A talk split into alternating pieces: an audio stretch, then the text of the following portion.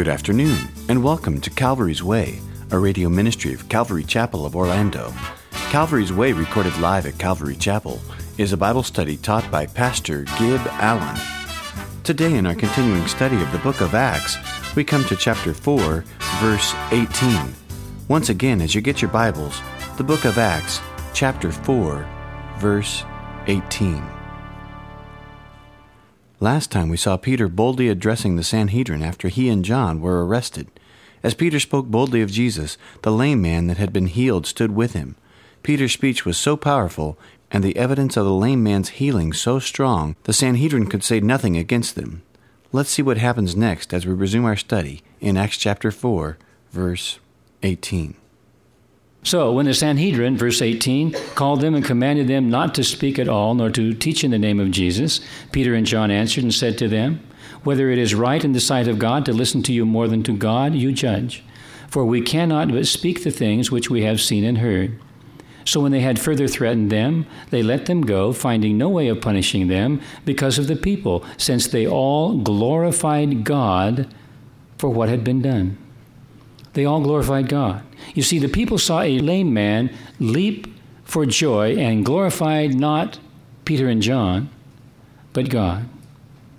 Listen, we need to always keep our antennas up and our eyes open concerning ministries that are built upon men and around men and for men. The response to the healing of the lame man is how it should always be people glorifying God.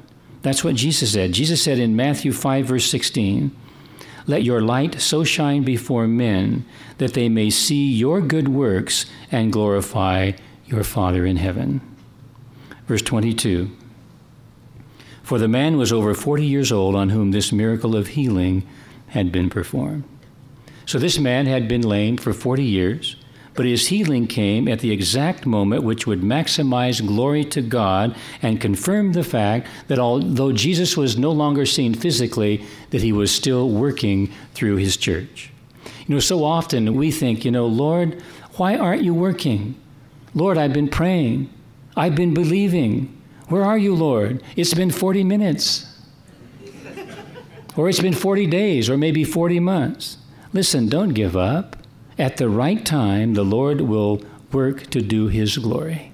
You just watch, you wait, and you will see. Verse 23 And being let go, they went to their own companions and reported all that the chief priests and elders had said to them. Now, that was their first reaction. That was their first instinct, their immediate reaction. As soon as they left the courtroom, they got together with fellow Christians, you see, in fellowship. They told them what happened, and then they're going to pray. Now, what do you do when the world deals you a hard blow? What is your reaction when you have a bad day? I mean, when you've been mocked or laughed at or insulted? You know, you've tried to serve Jesus, but you've been persecuted somehow. I mean, what do you do? They got together and they shared and then they prayed. Today, a lot of believers when they're hassled, they don't do what these men do. They say, Well, you know, I'm not going to go to church. I'm not going to read my Bible. I'm not going to go to fellowship. I mean, why did God let this happen to me? And they withdraw rather than coming together. Peter and John knew what they needed. They knew what God wanted them to do and what God wants us to do. They knew that they needed other believers, that they needed to be in fellowship. And then they prayed, and it is one of the greatest prayers recorded in the scripture. Verse 24 So when they heard that, they raised their voice to God. You see, their prayer was vocal. Now, it's certainly possible for us to pray silently in our minds, and we all do that, but we can focus our thoughts more effectively when we actually pray out to God. So when they had so when they heard that, they raised their voice to God with one accord. It just means that they were in unity. One accord means they're in unity. The Greek word means that they had one passion and they were of one mind. It means that their prayer was unified. There was no strife, no contention among them. Verse 24.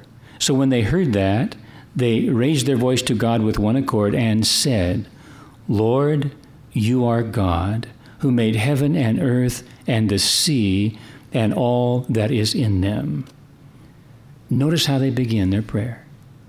First of all, the recognition of the one they are praying to. Lord, you're over all.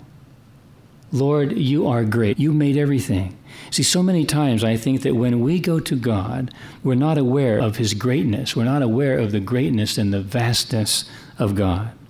We're so aware of our problem and we rush right in, and our problem is so large and so big, and we say, God, I don't know what you're going to do. I don't know how we can get out of this, Lord. I mean, we're about to go down here, God. We're about to go under.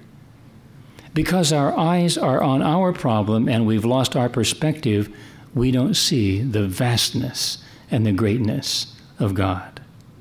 They said, Lord, you are God. You made heaven and earth and the sea and all that is in them. Great prayers begin with a great God.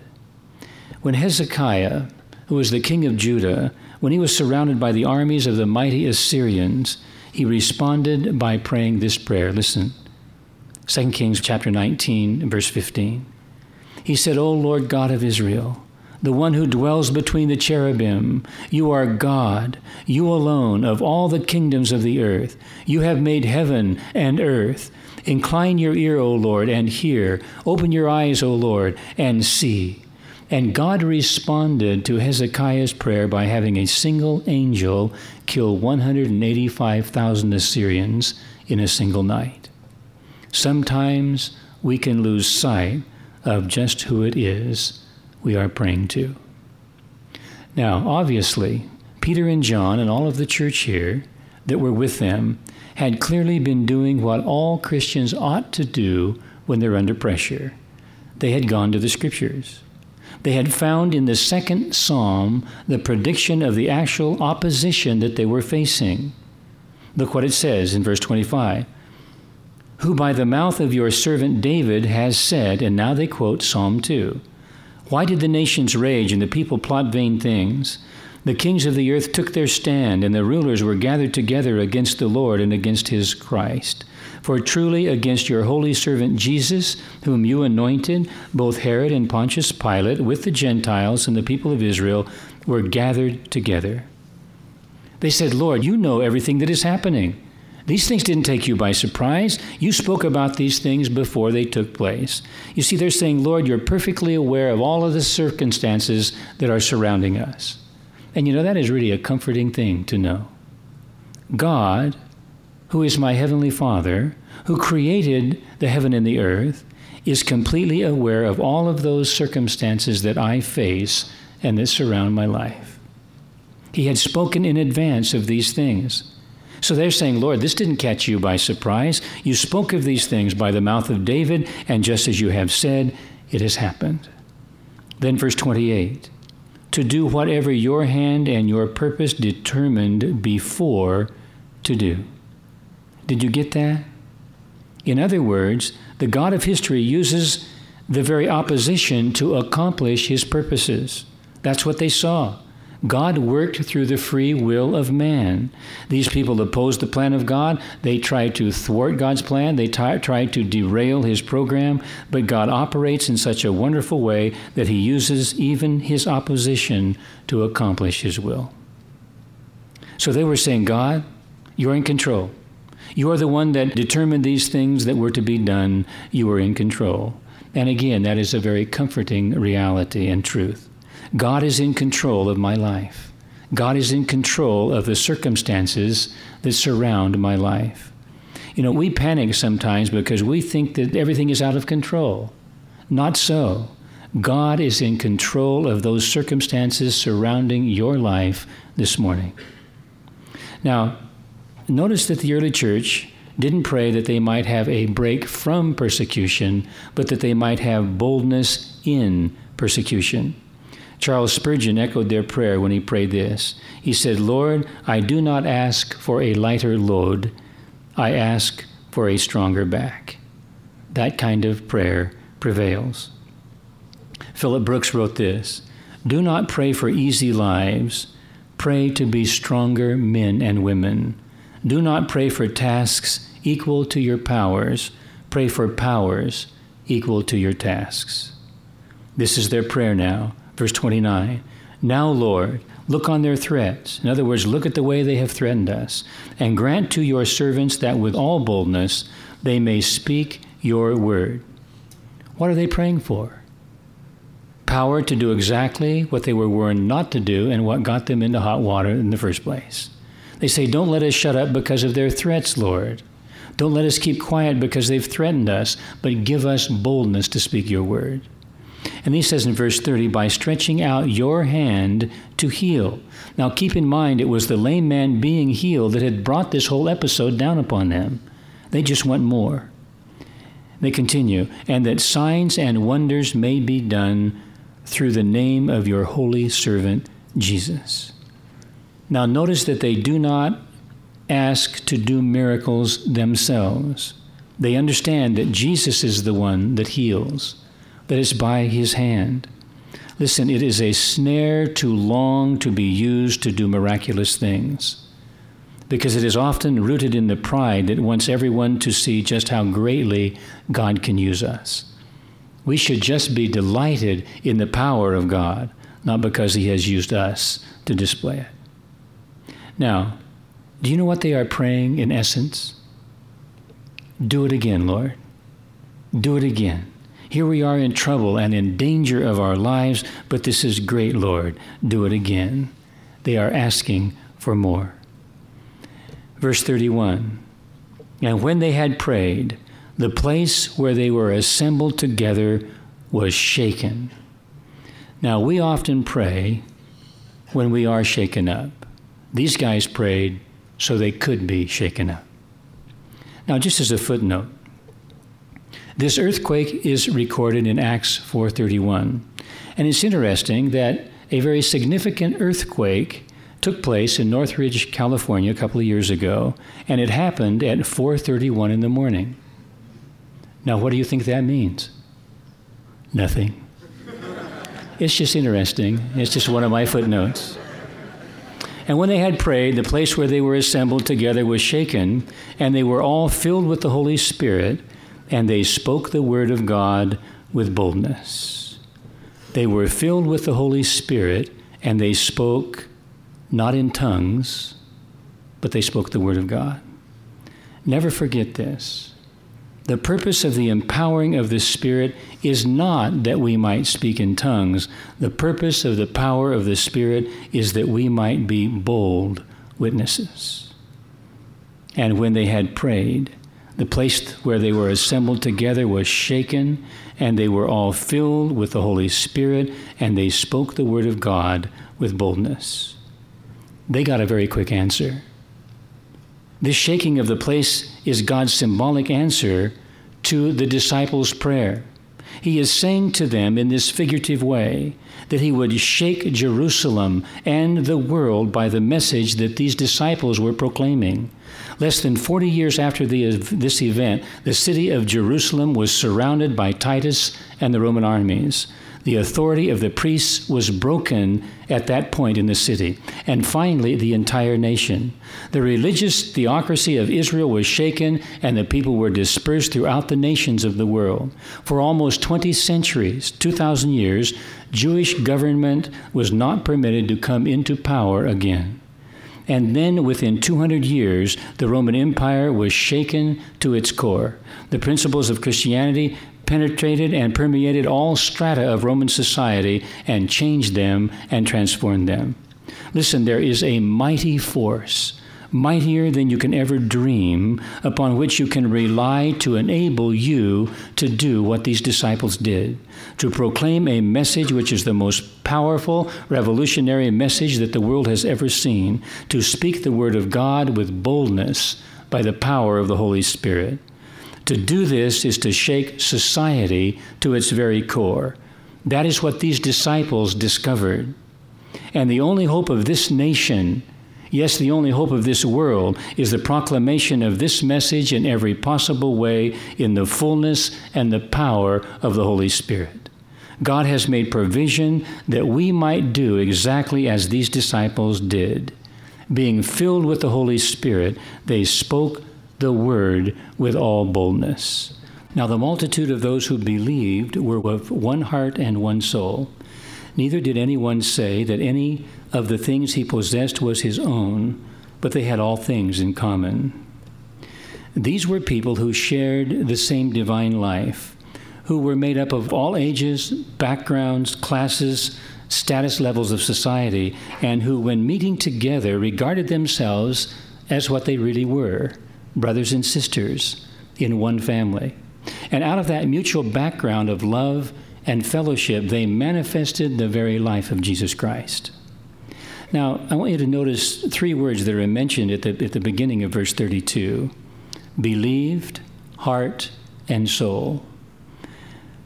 The unity could be found in these uh, three areas which these words reveal to us.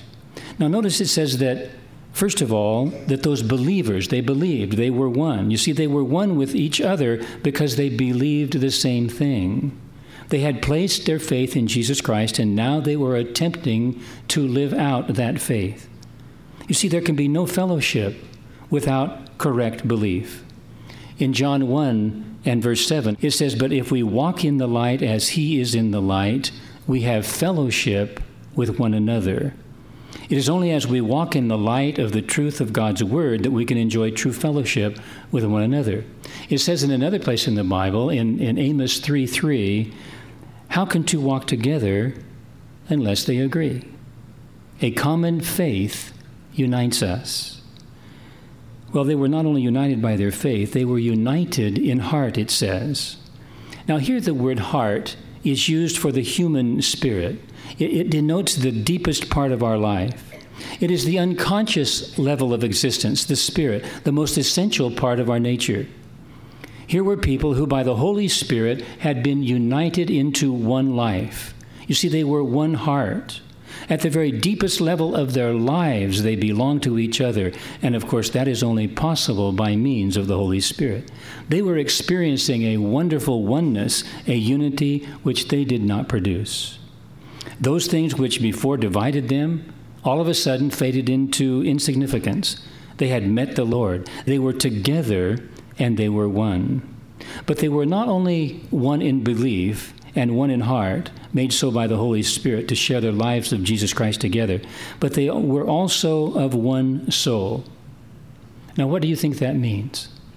Most of us read this and we say, well, they were of one heart and one soul, as though it were a double way of saying the same thing. But it is not. The soul is different from the heart. The soul is different from the spirit. The soul is the conscious part of life. It is where we consciously live. It consists of the mind and the emotions and the will, whatever is going on in your thoughts right now. I mean, you look like you're listening to me, but it may not be the case. But whatever is going on in your thoughts right now is an activity of your soul. Your mind is engaged, your emotions are feeling certain things. Your will is making choices. That is the soul. That is the realm of experience. When it says that these early Christians were gathered together in one, both in belief and in spirit and in soul, it means that they not only shared the life of Jesus Christ as a fact of their existence, but they also experienced it. Do you get it? That's what made the difference. These early Christians were united together not only in heart, but also in soul. That is, they felt it, they experienced it, they emotionally enjoyed their unity.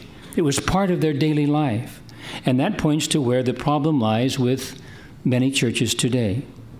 There is unity, in other words, there's a oneness of spirit, but there is no experience of it.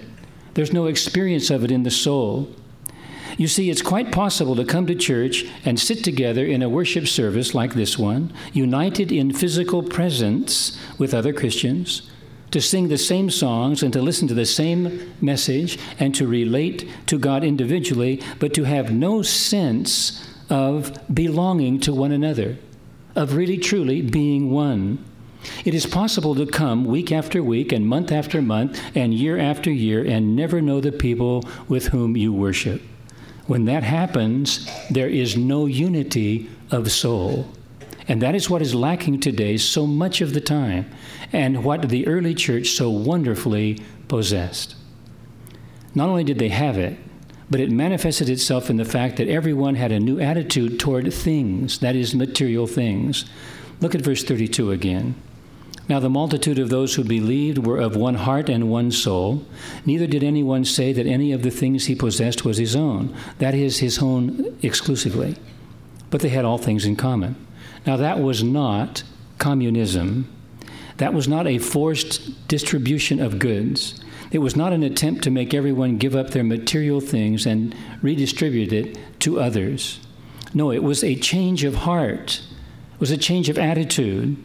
It was saying, Nothing I possess is mine for my exclusive use, but everything that I possess is God's, and so it's available to absolutely anyone who needs it. Because of their unity, they regarded people more important than things. They recognized God's ownership of everything. It all belonged to Him, and so it belonged to His people. Now, there is a contrast between communism and commonism. It says, but they had all things in common. See, communism says, what is yours is mine, I'll take it. Commonism says, what is mine is yours, and I'll share it. Now, the Greek language, the original language that this was written in, does not mean that everyone sold all of their property all at once. Rather, from time to time, this was done as the Lord brought needs to their attention. Now, wherever that kind of vital life occurs, there will always be results. Verse 33 And with great power the apostles gave witness. With great power. This is both the result and the root of the, uh, of the attitude in the previous verse. Putting God first, people second, and material things a distant third. And with great power, the apostles gave witness to the resurrection of the Lord Jesus Christ. Notice again the central place the resurrection of Jesus holds in the message of the first Christians. And then it says, and great grace was upon them all. God's favor, his smile from heaven, was evident everywhere. And with great power, the apostles gave witness to the resurrection of the Lord Jesus, and great grace was upon them all nor was there anyone among them who lacked. For all who were possessors of lands or houses sold them, and brought the proceeds of the things that were sold, and laid them at the apostles' feet, and they distributed to each as anyone had need. Now, the language here indicates that this was an ongoing process, that from time to time, people would sell a possession, bring the money to the church so that the needs could be met. It's not that everybody who had any property were being forced to sell their possessions and give everything to the church. It was just that people didn't wait for everybody else to do the giving, you see. When a need arose, they gave of their own possessions to help someone else.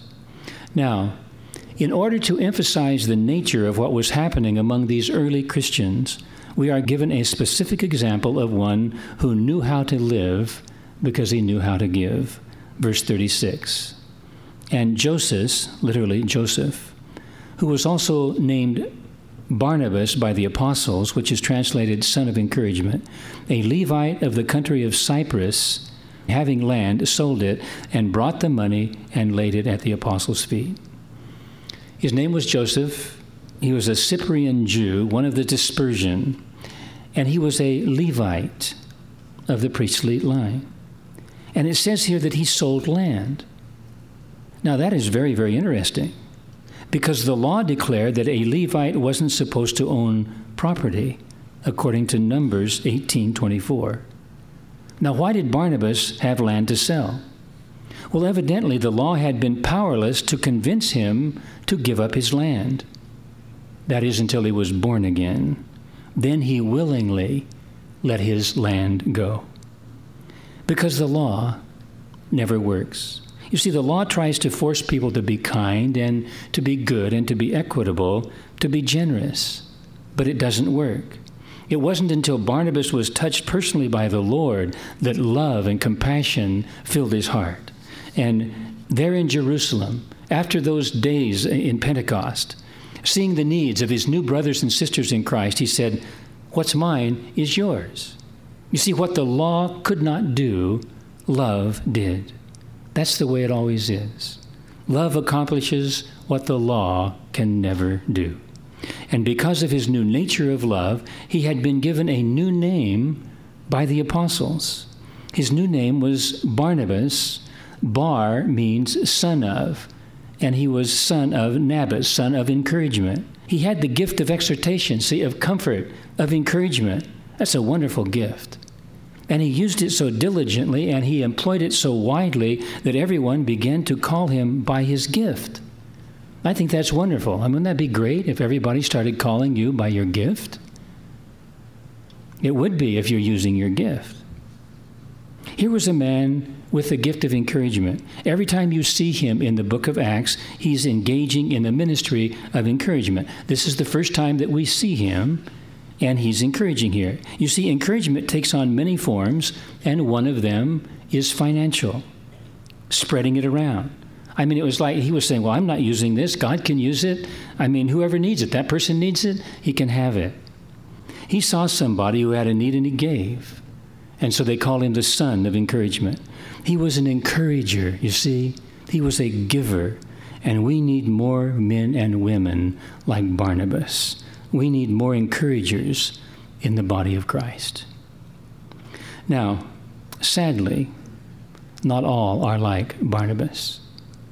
As we go on now, we eliminate the chapter division here. As you know, the Word of God is inspired by the Holy Spirit, but the chapter divisions were not inspired. Men put those in there. And uh, there should be no chapter division at all. Chapter 5 begins with the word but, a black B in my Bible, which means that it deals with the same subject as chapter 4, but as we will see, is the reverse side of the coin. Now, so far in the book of Acts, God has been adding to the church. At the end of chapter 2, it says, The Lord added daily as such should be saved. Now you are about to read where God subtracts from the church. Addition is good, but unfortunately, too many churches, too many pastors, that's all they're concerned about. More and more people, adding more and more people. It was one great commentator who, after looking at this section of Scripture, said, Oh, the blessed subtractions. Additions are good. Subtractions can also be very blessed because God often subtracts that he may multiply. Now we're going to read that God multiplied them later on. There is an increase by addition, then subtraction that brings multiplication. We hope you have enjoyed today's edition of Calvary's Way with Gib Allen. Thanks again for listening, and we do hope you will join us again tomorrow as Pastor Gib teaches and we learn to walk Calvary's way.